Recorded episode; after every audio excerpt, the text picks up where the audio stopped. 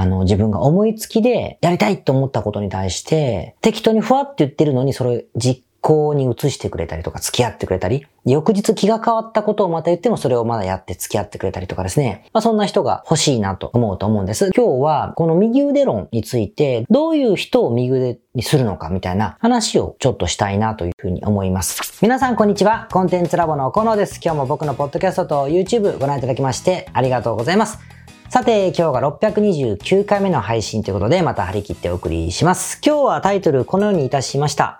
あなたの右腕の作り方ということでございましてですね、久々にあの、組織論の話になると思うんですけど、誰かなんか代わりにやってくんねえかなっていうふうに思います？ビジネスしてて。おそらくビジネスを軌道に乗せた方々だったら、まあ、ほぼ例外なくこんな風に思ってきたし、今でも思ってるんじゃないかなというふうに思うんですね。だからそういうふうに、まあ自分が会社を大きくするにあたって、スタッフっていうんでもないんですけど、自分の、時には自分の代わりに、めんどくさい苦手な数字とかデータの管理をしてくれたりとか、めっちゃ苦手でしょ？皆さん大体ね、社長っていうのはしてくれたりとか。もしくは、なんか、あの、自分が思いつきで、やりたいと思ったことに対して、適当にふわって言ってるのに、それ実行に移してくれたりとか付き合ってくれたり、翌日気が変わったことをまた言ってもそれをまだやって付き合ってくれたりとかですね、いう人だったりとか、はたまたなんか細かい作業、みんな嫌いでしょ？を粛々とこうやってくれて完成までさせてくれたりとかっていう風な人ですね。まあ、こういう人って多分右腕と呼んだりするわけですよ。まあ別に左利きの人だったら左腕って言うだろうし、手足が不自由な人だったら手足と呼んで、まあ伸び方は何でもいいんだけど、まあそんな人が欲しいなと思うと思うんです。で、僕ももちろんそう思ってき、えー、たし。ってことで、今日はこの右腕論についてどんな風にしたら作れるのかというか、どういう人を右腕にするのかみたいな話をちょっとしたいなというふうに思います。本当によく話すんですよ。この手の話をですね、うちクライアントさんと。なので、ちょっと今日はそれをね、いくつかお話をしたいなというふうに思います。ちなみに今日話す右腕っていうのは、一般的な概念とはちょっと違うかもしれないので、少し前提を説明しておきますけど、上場企業とかスタートアップ企業における右腕とは全然違う意味で言ってます。一般的にそういう感じの右腕って、例えば社長は商品開発だったり、タレント的なこう、表に対外的にこう話すようなね、目立つ仕事したりとか、サービス開発をしたりとかっていうことに没頭して、右腕の方はマーケティングとか、マネジメントの方をたくさんやってくれるような人とかね、いうふうによく言われません？例えば、スティーブ・ジョブスとスティーブ・スボニアックさんでしたっけ？作る人と売る人みたいな風な、こういう分担をイメージするかもしれませんが、そんな風には今日言っていません。なぜなら、そういう感じの右腕の人は我々はアサインできないんです。我々って言ったら皆さんにするんですけど、まあ、スモールビジネスですね、やってる方々にはこういう人はアサインできません。あの、マーケティングしてくれたりとか、組織管理をしてくれたりとかっていう人っていうのを抱えるには、まだまだ、もう知名度もブランドも規模も成長性も全く足りないので、だしそういうものはスタートアップ企業であれば用意しなくちゃいけないんですけど、我々がやってることっていうのは必要なかったりもするので、ちょっとそういう人じゃないんですよね。もっともっとちっちゃい意味なんです。どっちかっていうと、自分以外に自分のことだったり、自分の会社のことを気にかけてくれて心配してくれる人だったり、自分以外に自分の会社だったり自分の事業のことを自分ごとのように一心同体な気分で出てくれる人とか、自分の考えとか自分の言うことに対して常に肯定的な人、ノーを、もしくはノーを言わない人、何かを言ったらこれをイエス、そしてそれを実行しようというふうに100%やってくれるような人のことを僕は右腕というふうに定義をしています。だから専門スキルがあってウェブデザインが超得意な人とか高いクオリティでデザインをする人とかコピー、メルマガ書いたらめちゃくちゃいい文章を書くとか、ソーシャルメディアで有名になることが得意な人とかいうことじゃない。それはスキルが高いだけであって、えー、右腕ではありませんね。もしくは給料を稼ぐためにもう月に200時間ぐらい外注作業をしてくださる人ということでもないんですよ。どちらかさっきの感じ、一心同体とか、イエス言ってくれるとか、心配してくれるとか、いうような感じの人のことを右腕と定義をしていますね。で、なんでかっていうと、こういう人がやっぱり一人いるだけで、さっきのマーケティングとか会社を大きくしたりとかってことはもう社長であるあなたとか僕らの仕事なんですよ。だから僕らがやるしかないんですけれども、それやるときにそれを全力で没頭できるための手助けをしてくれる人になれるからなんですよね。これが右腕というふうに今日は定義をしますので、こういう人を作るのをどうするかって話なんです。まあ、味方みたいな感じですね。唯一の味方って人ですね。じゃあ一つ目。まず、間違っちゃいけないのは、右腕というのは、右腕にするとか、右腕に格上げするとか、右腕になってくれってお願いするとか、右腕を見つけるということでは全くなくて、右腕っていうのは気づくものなんですよ。どういうことかというとなんか全問答みたいだけど、普段から当然、今、時点でもいろんな業務委託だったり、パートさんかもしれないけど、いろんな方とお付き合いをして仕事を助けてもらってますよね。その方々もとても大事なんですけど、助けてもらってるじゃないですか。でその中に、こういう性質の人がいると思うんですよね。例えば、自分が言うことには全部イエスな人、イエスな人、で否定的なことをおっしゃらない方、言い方変だけどね、否定的なことをおっしゃらない、そして業務をサボらない。サボらない。サボってるのかもなという感じすら思わない。サボらない。そして、できないことでもできることでも、言ったことはやろうと試みてくれる人。やろうというふうに、え、試みてみてくれる人ですね。みたいな人って、そしてあなたを気にかけてくれる人ですね。こういう風な性質を持ってる人っていうのが、いると思うんですよ。たった一人しか外注使ってないならもうそれの人が違ったら違うんだけど、いると思うんですけど、こういう人に出会うっていうか、そういう人が目の前にいると思うんです。でこういう人は、もう右腕なんです。右腕になり得るというか、右腕なんですよ。なんで、この人を右腕にしてください。逆に、そういう人じゃないなら、その方は右腕にならないので、もっともっと外注さんを入れ替えてみたりとか、増やしてみたりとかしながら、そういう方が、にぶつかるかどうかを確認してってください。別に右腕募集って雇わなくていいんですよ。一般的な業務からしかそういう人って生まれないので、そういう人を見つけてって、見つけるっていうか気づいていただきたい。気づける人がいないなら、出会ってないので、誰かを無理やり目の前の人を右腕にしてもいけないですね。その右腕じゃないから。その人が目の前にいるって状況を作るために入れ替えるしかないでしょう。それだったらね。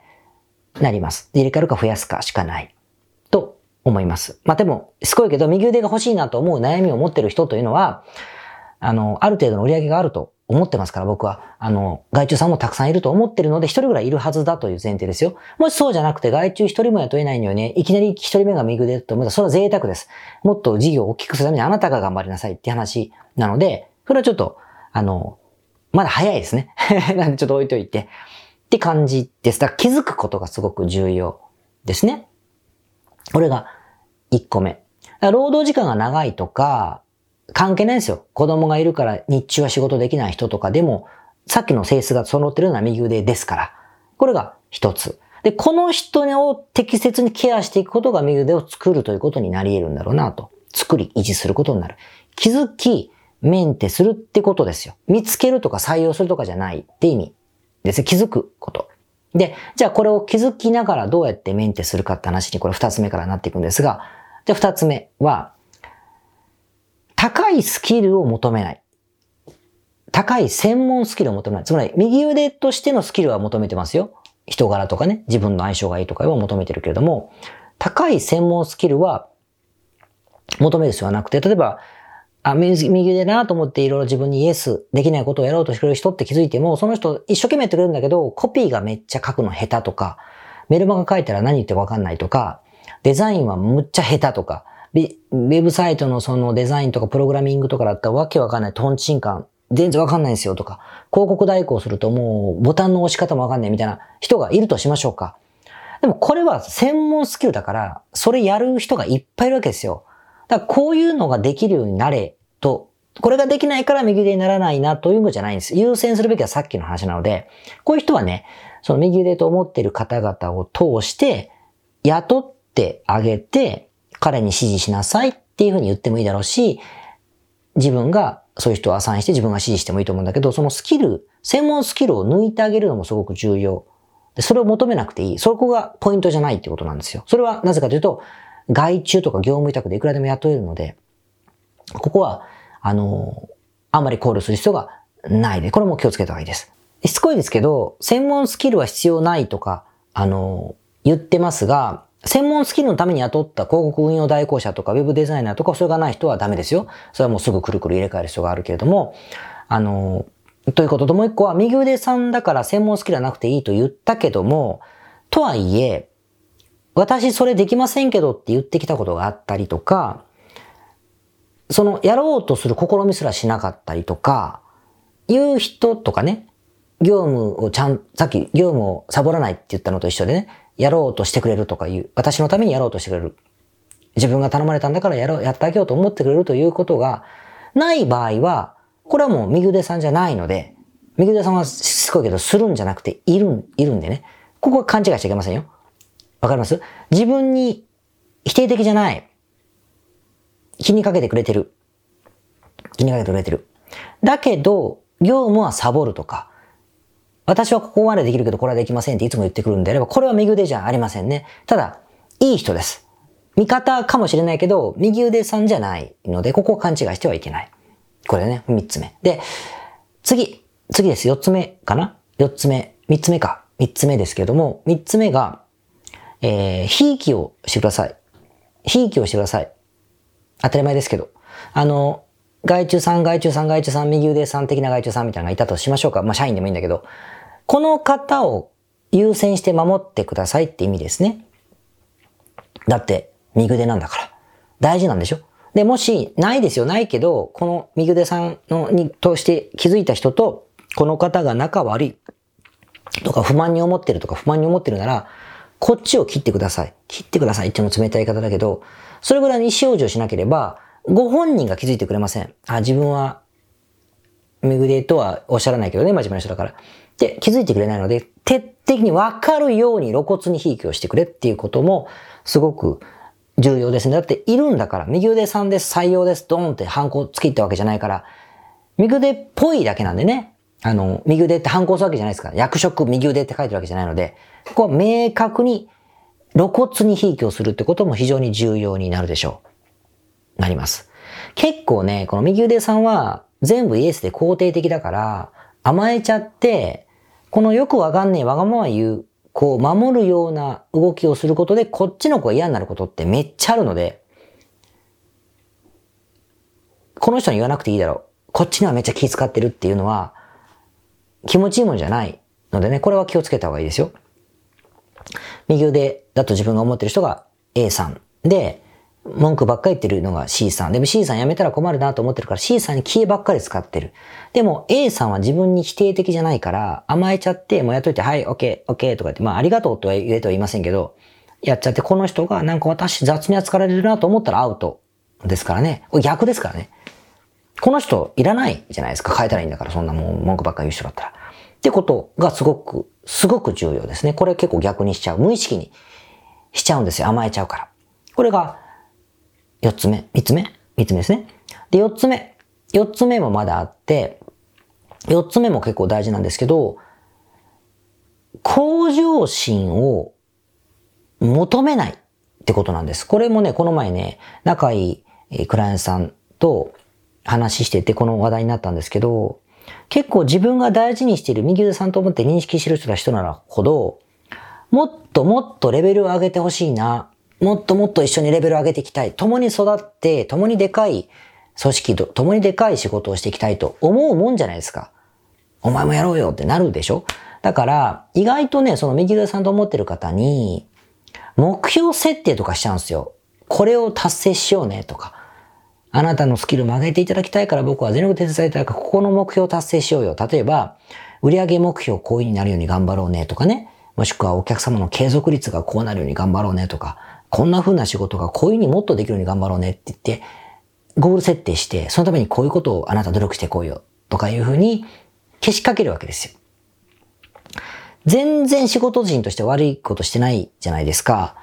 我々だって皆さんもそうだけど会社員と呼ばれるものをやってる時は外資系だろうが日本企業だろうが言われてるわけですよ。目標設定シートとかってなんか部長か課長か知らないけどそういう人に、うん、君は頑張ってるねとか言われながらね、評価をされる仕事をしてきてるので、慣れていると思いますが、これ結構諸刃の剣で、あなたはこういう風に目指しましょうっていう時点で良かれと思って言ってるんですよ。なんだけど、言われた方が、真面目だったら、あ、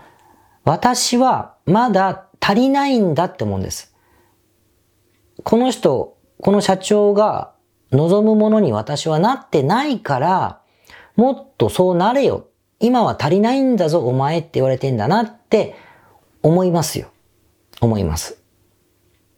いや、もちろんスキルセットでいろんなことで足りないというか、こういう風になってほしいなともあるんでしょうよ。ある、あるよ。だってそんなの、僕ね、自分に対してもあるでしょ。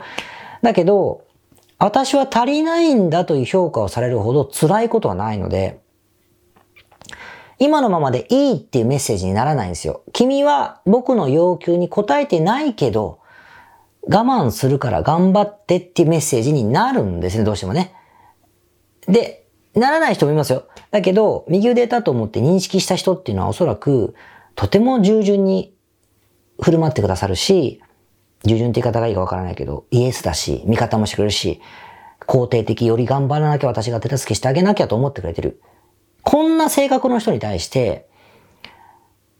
ね、目標なんか要求しちゃったら、ああ、私まだ足りないんだ、もっと頑張らなきゃって、そう思うと思います。だから問題になってないと思うんだけど、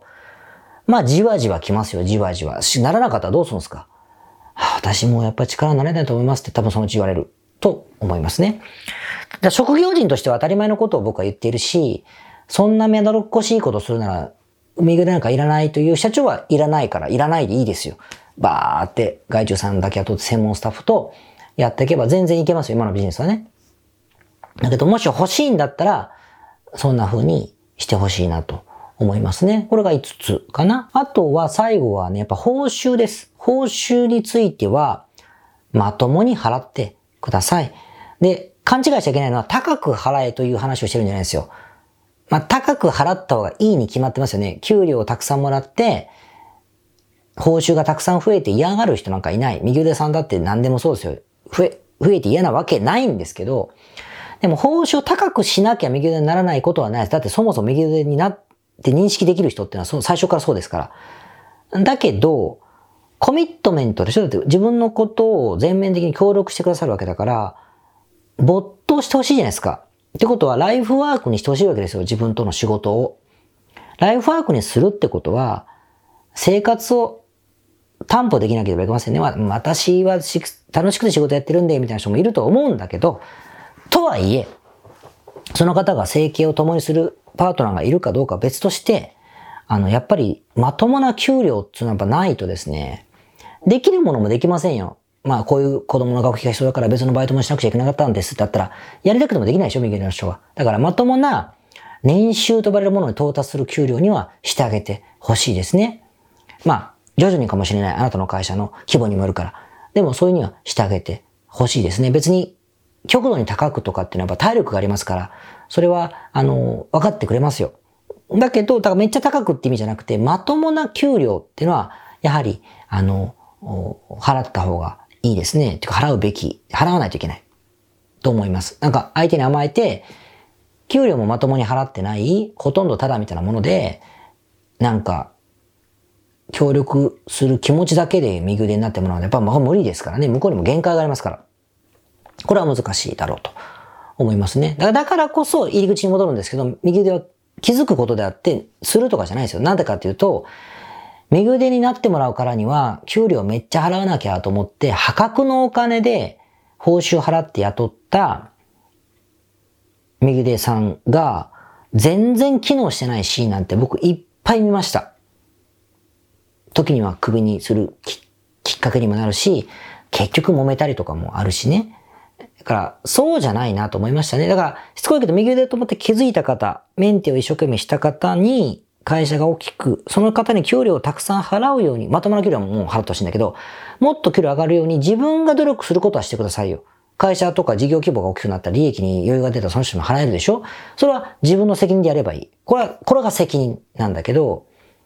なんか、いっぱい払ったから右手になってくださいって、これはもう入り口が違いますから。さっきのね、仕事をサボらないとか、えっと、自分のに肯定的だとかやろうとしてくれたり、こういう条件を満たしてないこともやっぱあるので、ここはやっぱリスキーだなというふうに思いますね。どうですか？あの、多分、今のご時世は、こういう組織論も流行らないんですよ。もう究極のビジネスって一人ですからね。一人で専門スキルを持ってる外注をたくさん雇って、時にはギグワークみたいな人も雇って、極力自動化をして、人が、人を使わなくていいビジネスにするのがやっぱクールですね。これは前提だけれども、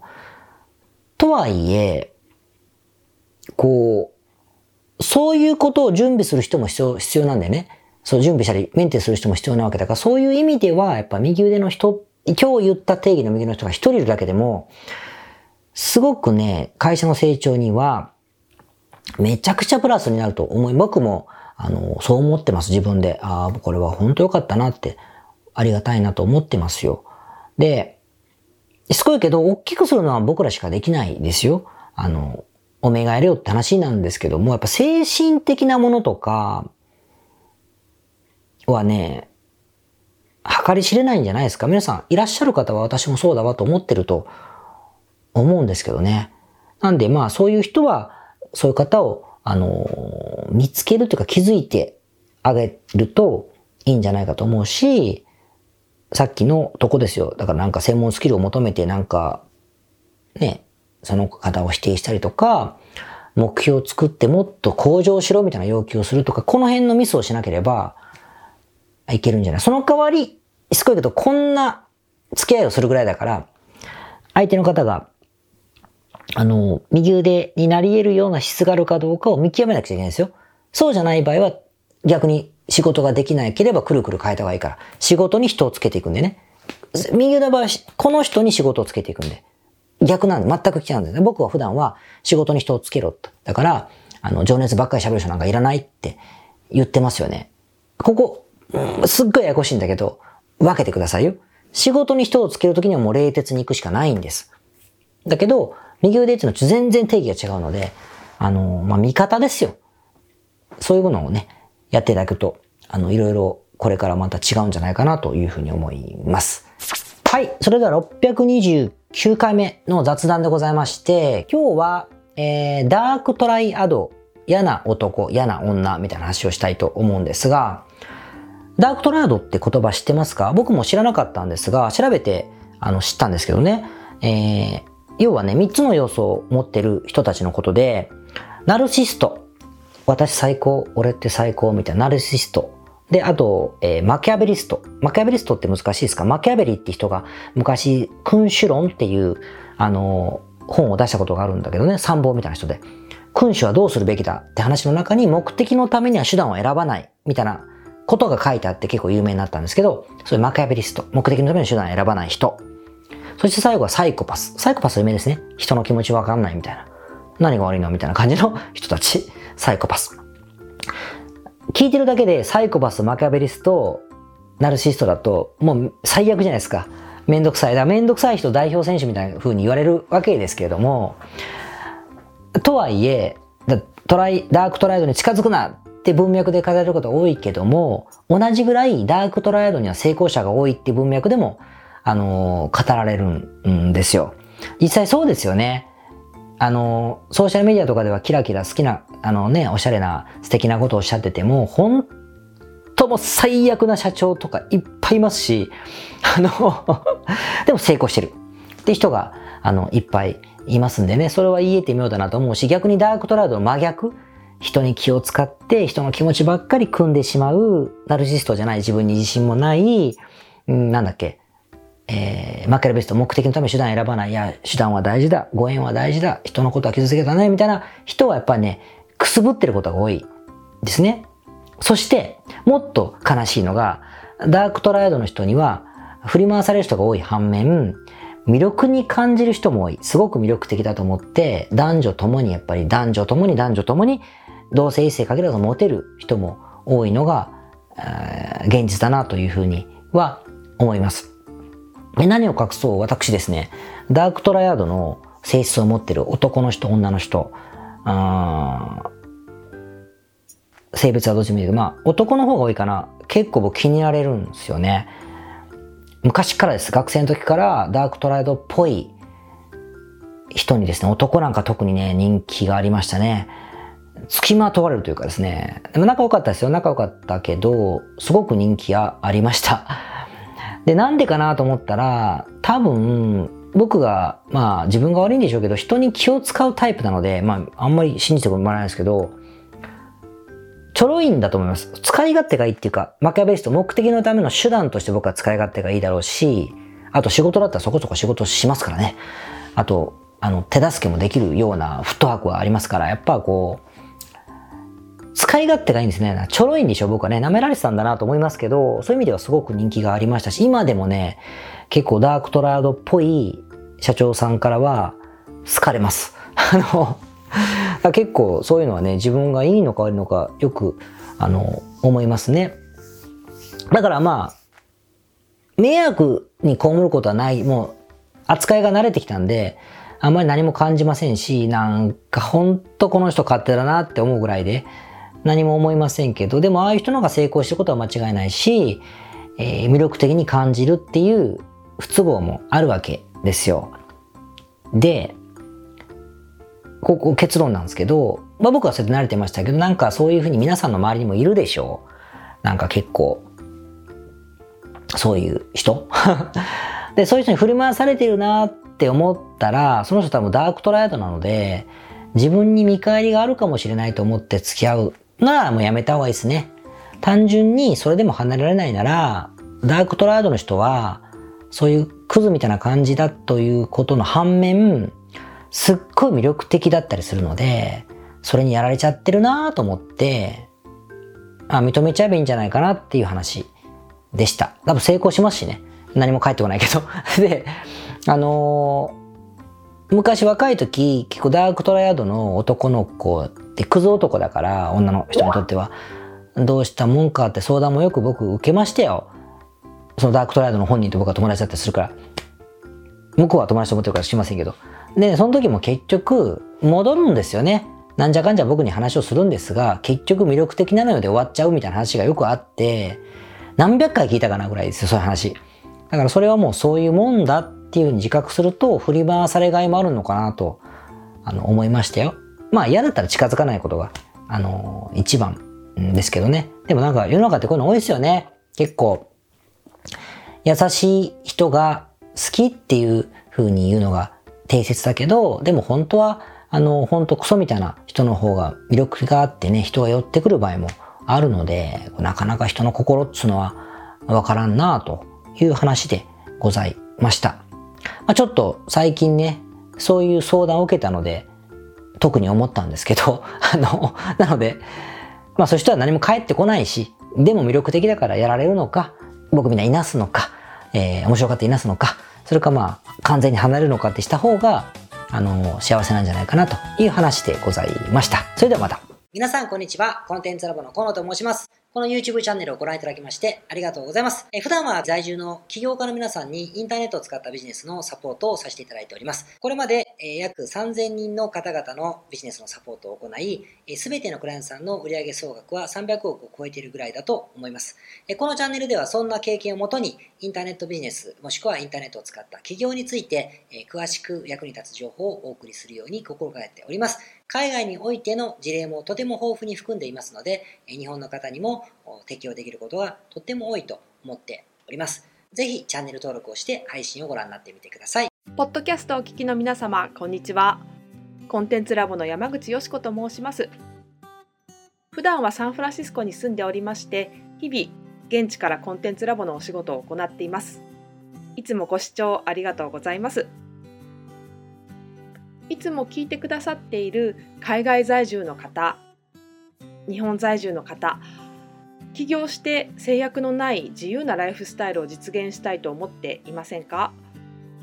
今日はそんな皆様にですねお知らせとお願いがありましてこんな風に最後にお邪魔させていただいています。そのお願いというのはですねコンテンツラボのコンサルティングサービスについて知っていただくということです。であのー、番組の中でも河野が時々メンバーさんと呼ばせていただいていることがありますのでご存知の方も多いと思います。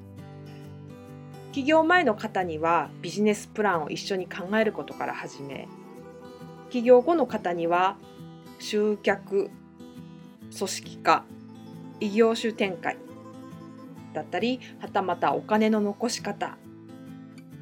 とかそして望むライフスタイルの実現というところまでですねメールやオンライン通話でのコンサルティングのほかに学べる仕組みとしてあの定期的に私たちの方からコンサルティングを受けていただいているメンバーさん用に教材をあのお配りしたりですねあと世界各地にお住まいの起業してビジネスの広がりを目指す日本人の方同士とつながれる仕組みを取り入れたりといったコンサルティングやコミュニティ参加が全て入ったサービスになっております。私たちのクライアントさんは7割が海外在住者在住者さんでですね3割が日本にお住まいの方です。これから起業したい方すでに起業している方あとはあの起業して少し時間が経ってもうあの成長期に入られている方